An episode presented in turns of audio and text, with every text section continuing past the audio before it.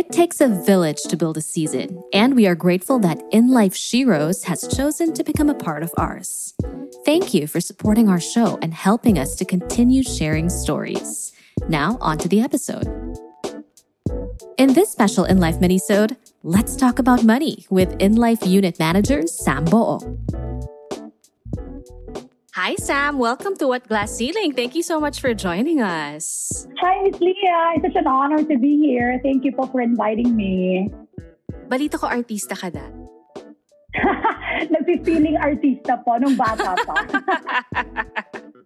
well, now you're an in-life unit manager and you're actually the perfect person to talk about this topic that we have for today, which is let's talk about money. Money, money, money. It's a personal finance primer of sorts. So, kasi talking about money, not a lot of people are comfy talking about money. Medyo mahirap siya pag-usapan.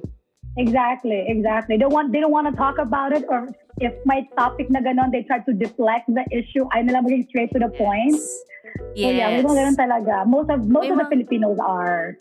Yeah, tapos parang nahihiya yung mga tao to give pointers or advice or to even teach maybe their family members or their kids about it. So, nangangailangan talaga tayo ng isang personal finance primer. Tama. that's, that's true, Miss Leah. That's really true. Okay, so basically for you, can you give us the finance basics? What are the finance basics that every woman needs to know in order to feel in control of her finances, of her financial life? So for me, for me talaga, Miss Leah, personal finance can be a complex subject and it's really easy to be overwhelmed with a lot of information available out there.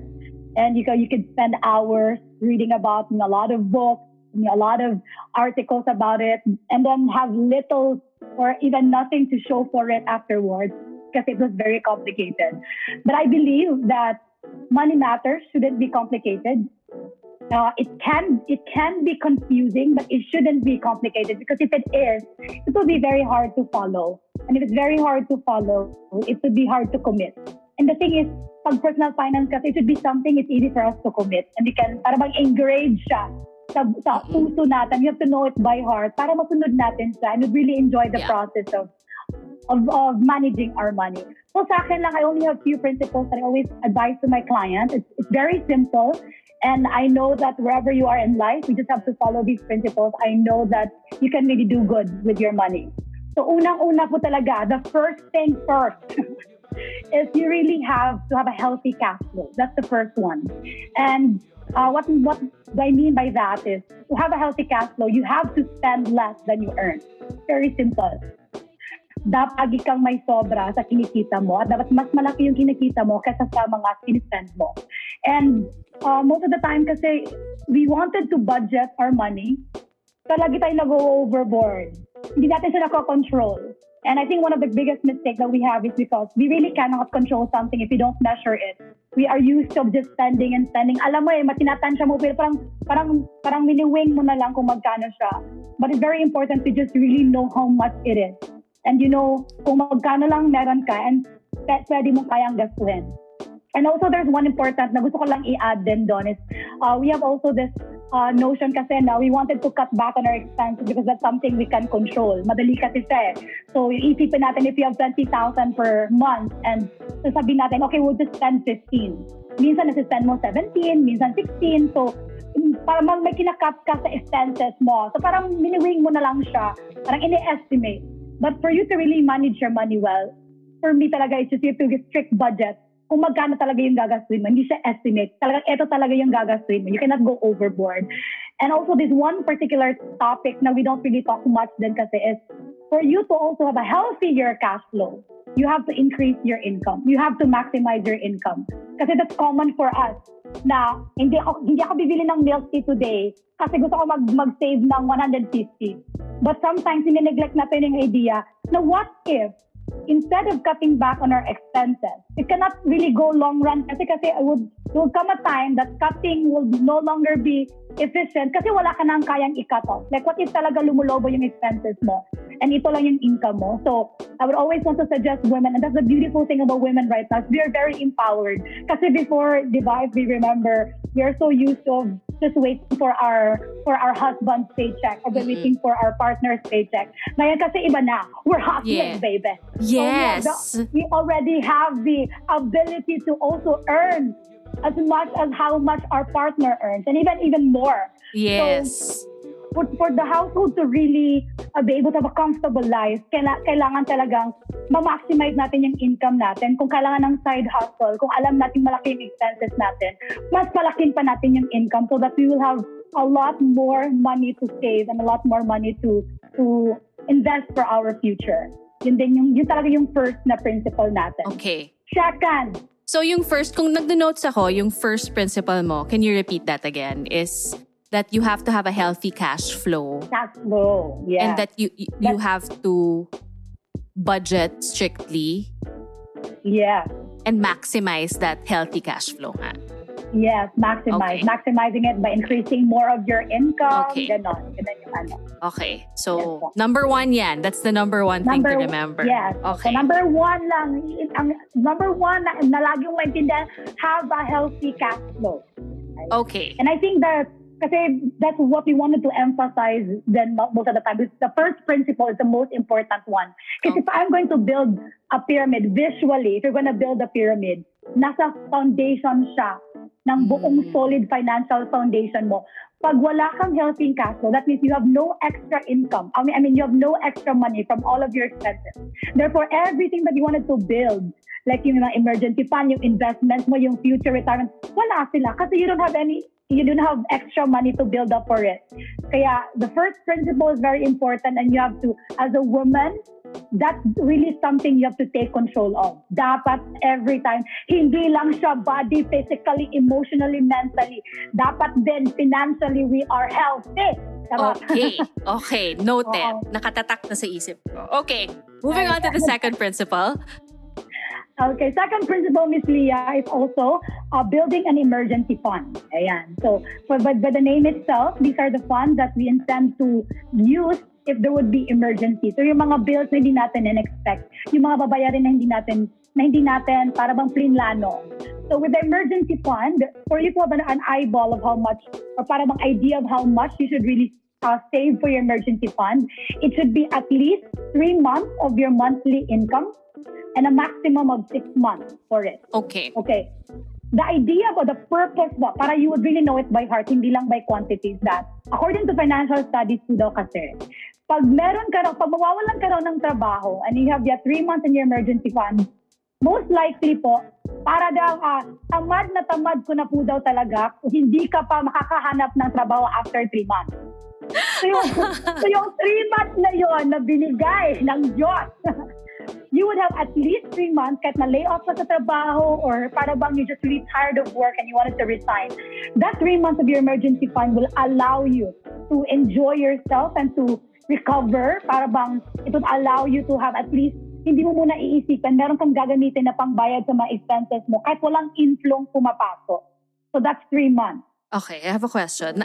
You can't, you, you guys can't see me, pero naka-raise yung hand ko. So, tama Okay naman yung ano, pagtanong ko.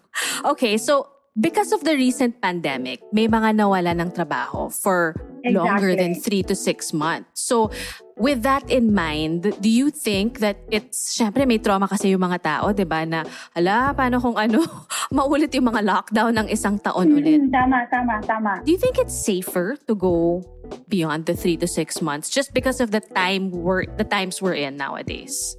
in my personal opinion, and and financial advisors, ano po, research, we would really say na hindi siya advisable, yung six months, na more than six months, kasi we call it paper law. Kasi ganito po, ganito po, po kasi siya. Nahirapan ako mag-Tagalog. Ganito po kasi siya, Miss Leah.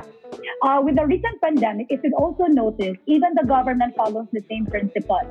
Nung March tayo nagsimula ng lockdown, the last week of March.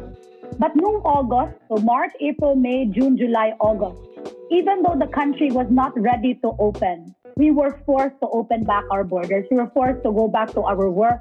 We are forced to open our our businesses. Kasi even the government only has six months of emergency fund in place. Kasi yun nga, the six mm. months is really the maximum amount na, na isi-save mo for emergencies, such as the pandemic, or let's say like na-disgrasya ka, like the, the body would recover at least maximum of six months to recover for you to be back to fit to work. But if you're going to save more than six months, going back to the question, uh, there's, a, there's a big battle between inflation and us. Kasi dito most of the time, if we want to save our money, nilalagay natin siya sa ating savings account. But would actually earn less than 1%. And yung inflation rate natin is about 5 to 5.8% na ngayon. So there's already a loss between how yung money na nilalagay mo is actually losing its value because of inflation. That's what we call paper loss. Nawawala ng purchasing power yung pera mo. Kasi yun, meron tayong ganong mga feeling eh, gusto mo masinop, palagi kang magsisave. Mm-mm, meron kang mm-mm. 10 million savings, feeling mo ang yaman-yaman mo na. But every month, hindi mo alam as our inflation rate increases, yung value ng pera nilalagay mo doon, lalo siyang bumababa. So it is still not answering our biggest dilemma, which is our future. Okay. So what is what you're doing today with your money doesn't answer comfortability in the future or doesn't make us um, ahead of the game when it comes to money, then you are putting your money in a wrong place. So in my personal experience with money, I would say that if you're saving more than six months, that's already defeating the purpose of money management. Okay po. Palakpakan po. Very, very nice. Okay, okay. Thank you very much, Sam. Okay. okay. Okay, sorry for interrupting you. Go ahead. I mean, I love the question. Okay, so I'm gonna proceed to after having your your emergency diba? So that, that's three to six months. Because yeah, the six months, even our government follows the same principle. Now we were forced to open because our government only only has six months of monthly income of the country. And then we were forced to open back. And then Next po, the third principle is you have to protect yourself and you have to get an insurance. I'm not saying this just because I'm a financial advisor, but because it is inevitable that we are surrounded with a lot of life risks. Yung mga hospital natin, yung mga sasakyan natin, yung mga disgrasya, di ba? Those emergencies entail much more than our monthly income. Hindi siya kayang bayaran ng emergency fund natin. That's why we have to, to set up an insurance for it so that when that happens, hindi magsasuffer both yung healthy cash flow natin, yung financial foundation natin, at saka hindi magsasuffer yung emergency fund.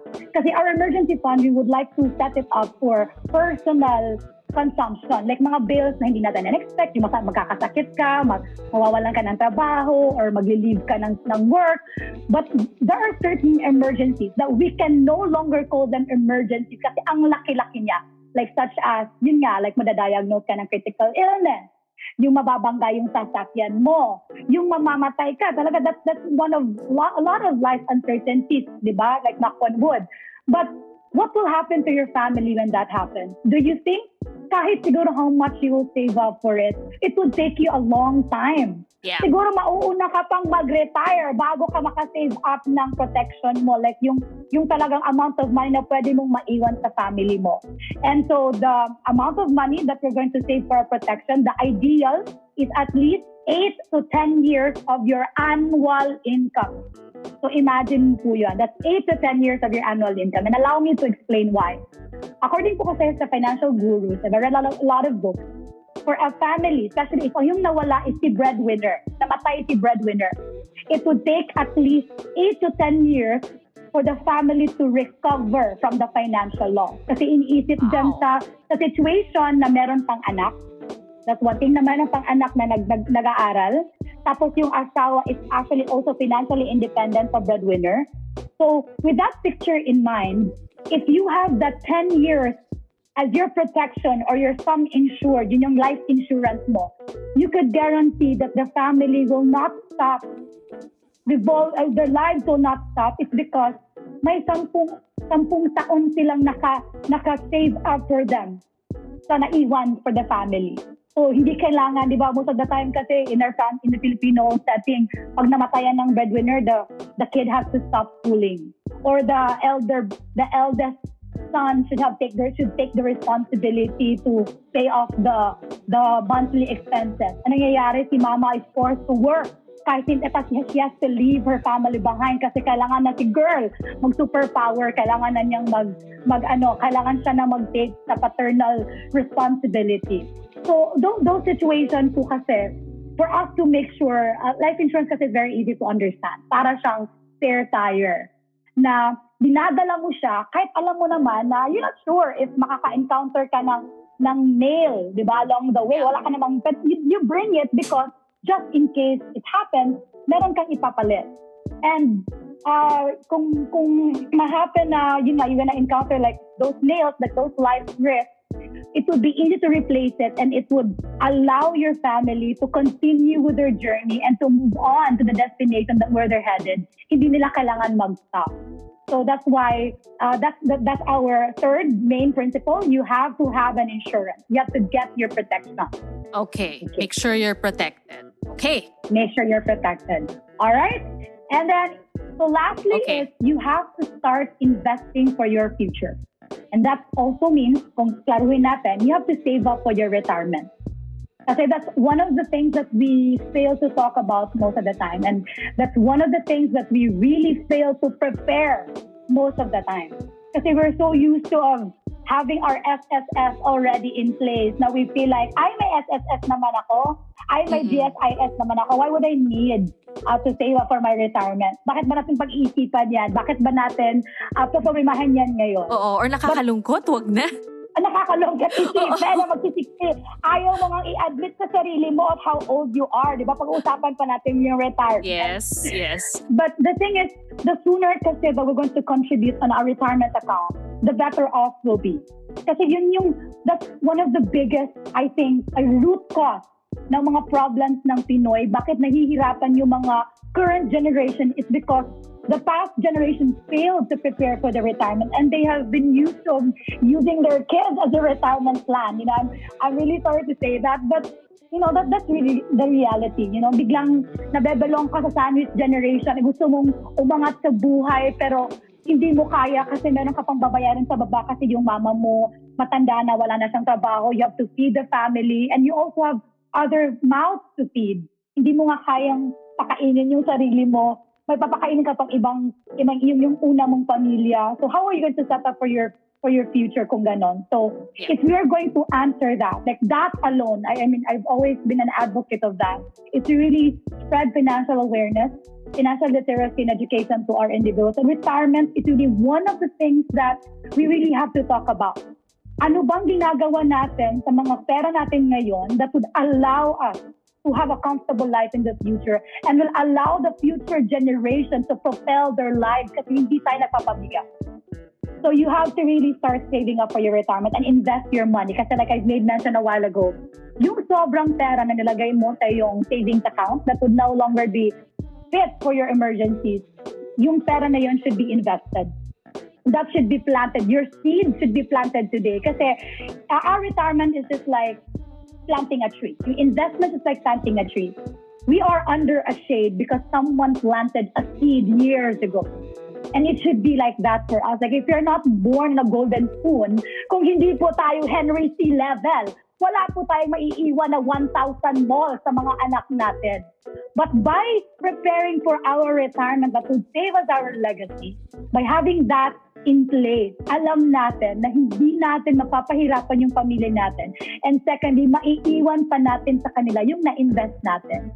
And by just watering that seed every day, every day of your life. Di ba pag natanim ka, pag natin nagtanim ay hindi biro, maghapong na kayo ko.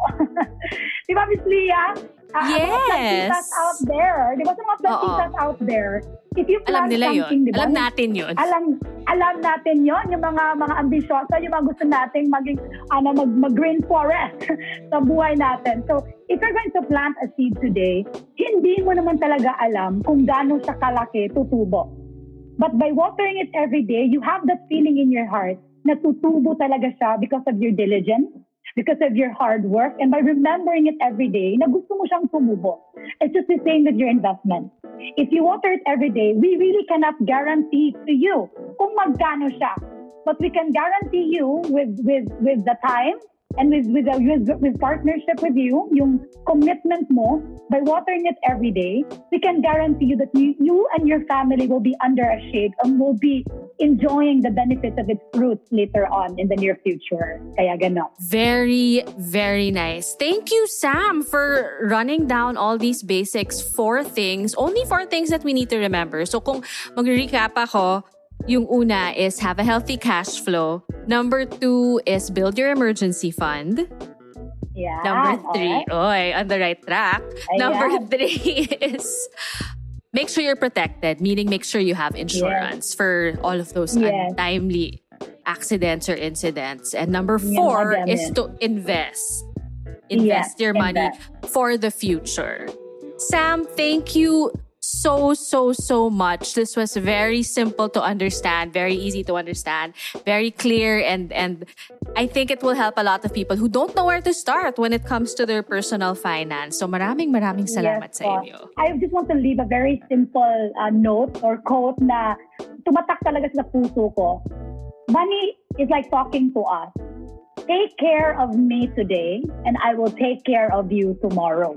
Ayan. So, I would like to I would like our our listeners to remember that that money is like talk. Every time you see your money, remember, sinasabi niya sa'yo, take care of me today and I will take care of you tomorrow. Napakaganda. Thank you so much, Sam. Now, if anyone is interested in getting in touch with you to talk about personal finance or to talk about how you can help them even further, how can they reach you? Yes, so they can reach me through my Facebook book, Masume Bok. That's my personal Facebook, M A S U M A Y, and that's Facebook. And also they can reach me to my through my email, masumebok at gmail.com. Yeah. Thank you so much, Sam, for being on What Glass Ceiling. Feel like you need a little more female support? Visit www.inlifesheroes.com for more information or to connect with a financial advisor.